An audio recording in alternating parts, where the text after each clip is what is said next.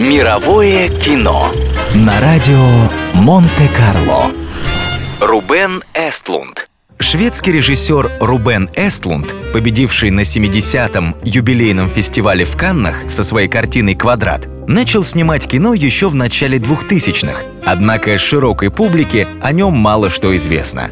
Рубен родился в 1974 году на острове Стюрсё. В юности увлекался спортом. После окончания средней школы работал на лыжных курортах в Альпах. Там же в его руках впервые оказалась кинокамера.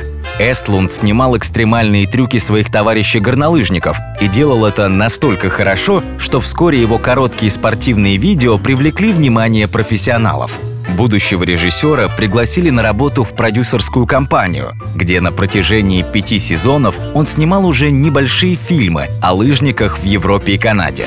В начале нулевых Рубен Эстлунд окончательно решил посвятить себя любимому делу. Окончив школу фотографии и кино в университете Гетеборга, он основал продюсерскую компанию Platform Production, которая до сих пор продюсирует все его картины.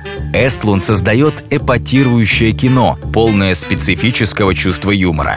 Фильмов режиссер снял не так уж и много, но практически каждый из них получил массу престижных наград. Так, например, короткометражка «Происшествие в банке» выиграла «Золотого медведя» на Берлинском кинофестивале, а картина «Форс-мажор» получила приз жюри программы «Особый взгляд» в Каннах.